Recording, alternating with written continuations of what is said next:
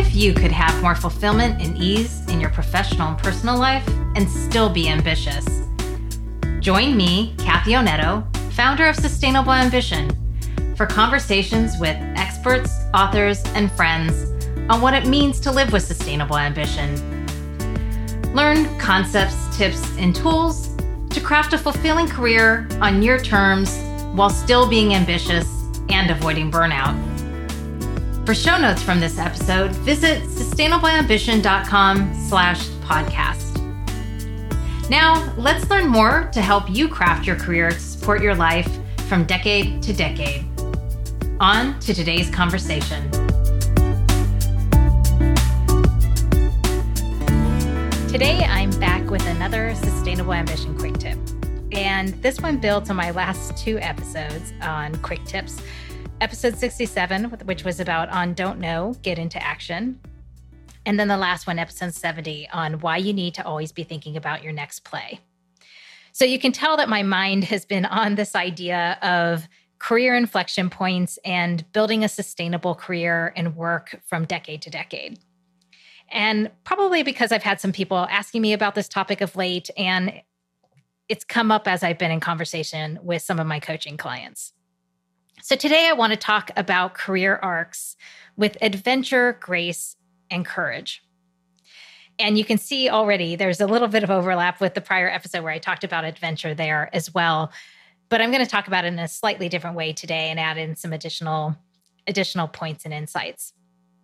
So often when people are, are at a career inflection point, they actually aren't in the state of adventure, grace, and courage. Instead, they are in the state of feeling angst and guilt, or they're being really cautious. And they may not feel all those different things at the same time, but oftentimes I sense this. And I've, I've felt these things as well at times.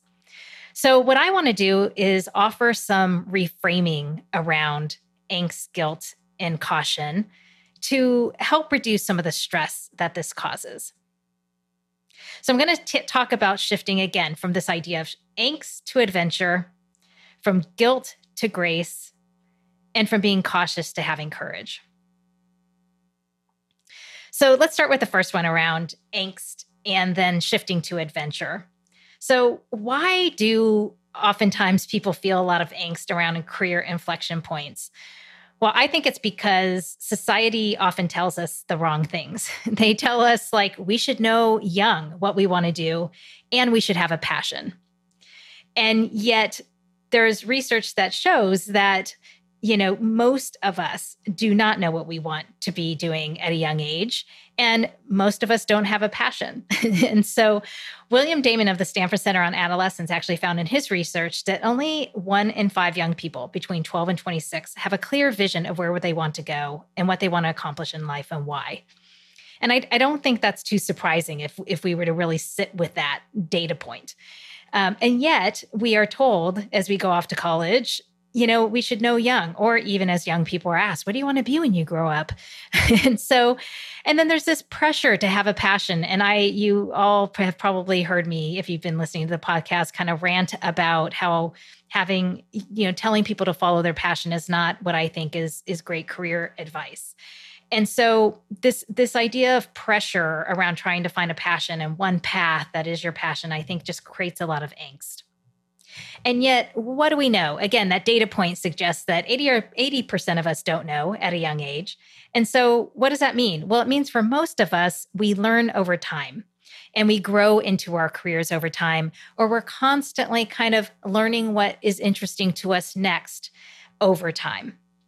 And one theory that can help us think about this, and I may have talked about this before on the podcast, but um, is this idea of match quality. And David Epstein writes about this in his book Range, where he talks about how match quality is this term that economists use to describe the degree of fit between the work that someone does and who they are, their essentially their abilities and proclivities. And so, you know, it it really is this reality that instead of us needing to feel angst about like figuring it out, the reality is we most of us are learning and finding that match quality over time. Now, the second thing that often comes up or creates angst is that we seem to think that this is that we're going to be on this career trajectory that's just a straight line. And I know a lot of people talk about that's not the case. We're all going to have many careers, we're going to change jobs a lot. But I still think people think it's going to be this straight line up and that we're going to get there fast. And there's all this celebration of getting there fast as well. And this idea of, I talked about this before on the PACE episodes, that I don't really love this whole like 30 under 30, 40 under 40, because it just, you know, kind of creates this pressure around getting there fast. And yet it's true that over time, not only do we have time, but like our, our desires and our motivations change over time and our values change over time. And then that impacts what we might want from our work and what we might want from our, our life. And so it doesn't become this thing where we're supposed to know and stay just on the straight line. It becomes this thing where we're learning about ourselves over time and we're adjusting over time. And it really does move from this idea of needing to be this angst ridden thing where we need to figure out that one path and instead becomes this adventure of what's waiting for me next now.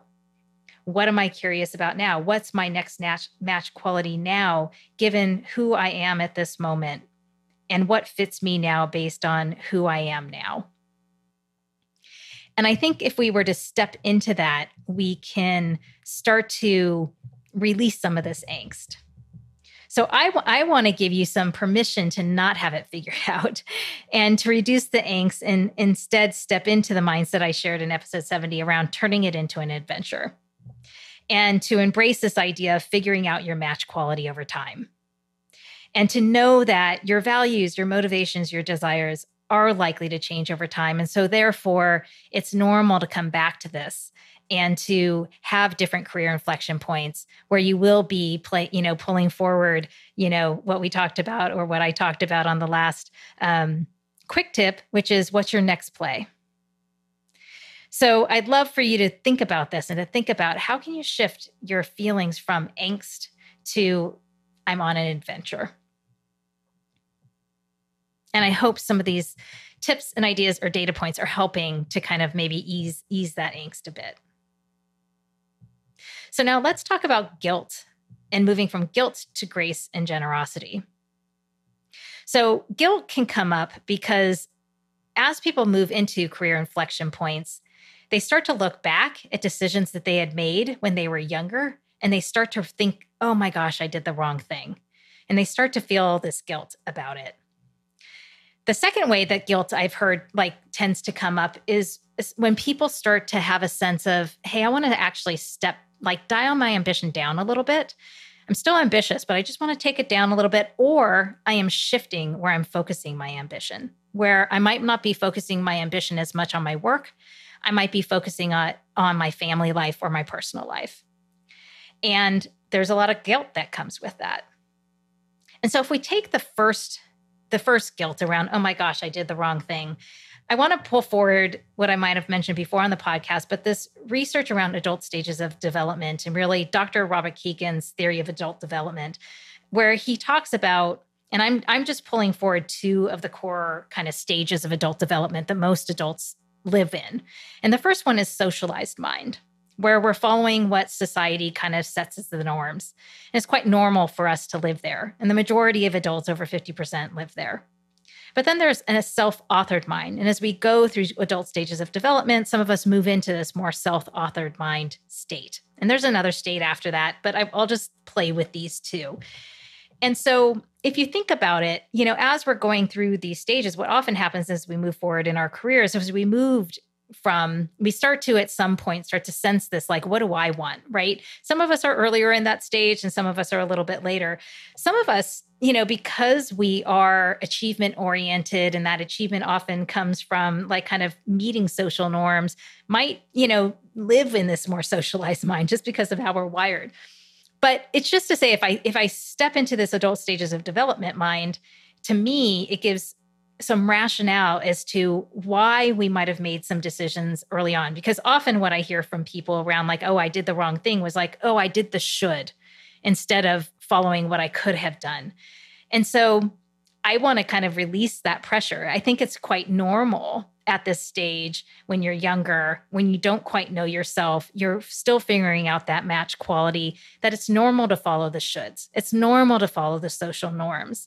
And so I want to give you again permission here to be generous with yourself, to give yourself some grace as you go through this learning journey, this adventure, and to not be feel guilty about like, oh my gosh, I made the wrong choice when I was younger. Now, around the guilt about stepping back, you know, where you we might want to dial back our ambition, I struggle with this too. And I know a lot of people who have talked to me about this where they really struggle with it despite their strong desire to really shift where they're putting their attention. But when you're ambitious, it's really hard to step away from that ambition. But I encourage you to own where your ambition is pointing you now and to work at coming to peace with that because oftentimes what's pointing you to shift where your ambition has attention is that your values have shifted, your priorities have shifted, and that's okay. And that often happens as we move through different life stages. It could even be shifting because of some circumstance that has happened. It's not uncommon. People have shared this on the podcast. Um, in that they've they've experienced a, a death in the family or a, or a, young person dying when they were young and or a person dying at a young adult age when they were young. And it made them really pause and rethink how they were going to live their life and how they wanted to manage their own ambition. So different things you know your values can change your priorities might have shifted for that reason but there can be life circumstances that kind of impact you as well but I encourage you again to step into this just what are you ambitious about now? And where do you want to put your ambition and your energy instead? And it's not uncommon that it's actually that ambition. Again, I, I still need, I will continue to come back to. I'm going to write something about right ambition, but you know it's it's often that people that are ambitious it's not really that you are stepping back from ambition it's that you're perhaps stepping back from your work ambition and that that might feel uncomfortable because of what society says and yet it could just be that you're wanting to put your ambition and your attention elsewhere. And I really loved this. I might have mentioned this before, but there was a great article I read recently from Time about a woman who used to run this was an article from a, like a decade ago so but still I, I love this example about a woman who you know was very successful at run, running presidential campaigns and at some point she stepped back and she was focused on her family. And she was quoted as saying that she's just as ambitious about her family and her family life and where she's putting her attention now as she was in running presidential campaigns. It's just that we're putting our attention elsewhere and our ambition elsewhere. And so I encourage you to find peace in that and to, again, give yourself grace and be generous with yourself. So turn down that guilt and turn up the grace and generosity. All right. So the final area that I was going to talk about is this idea of being cautious. And so it's not uncommon when we're going through career inflection points, and especially as we get later in our careers, that it's kind of almost natural that we become more cautious. Um, and you know, it, I, I, often have asked people on this podcast, like, what would be your advice to your younger self? And they would say, take more risks. But what I would also say has been a theme on this podcast is this idea of courage. And so I encourage you to not think that risk is only for the young. I actually embrace this idea of taking appropriate risk always. And I encourage you to move from being cautious to having this courage. A couple of the people that I interviewed on the podcast talked about courage in particular that I want to speak to. And Mike Murgatroyd was one in episode 35 where this idea of appropriate risk really came from him and he spoke to. But he he really talked about this idea of digging for the courage to take a divergent path and to take that risk.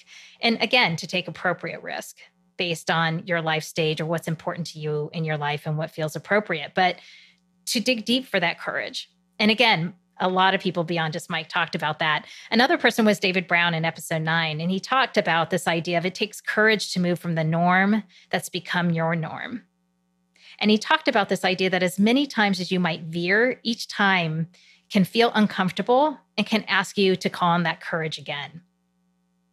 So, as we go through these career inflection points, I encourage you to call on that courage, to turn, turn down that cautiousness, and to find that courage within.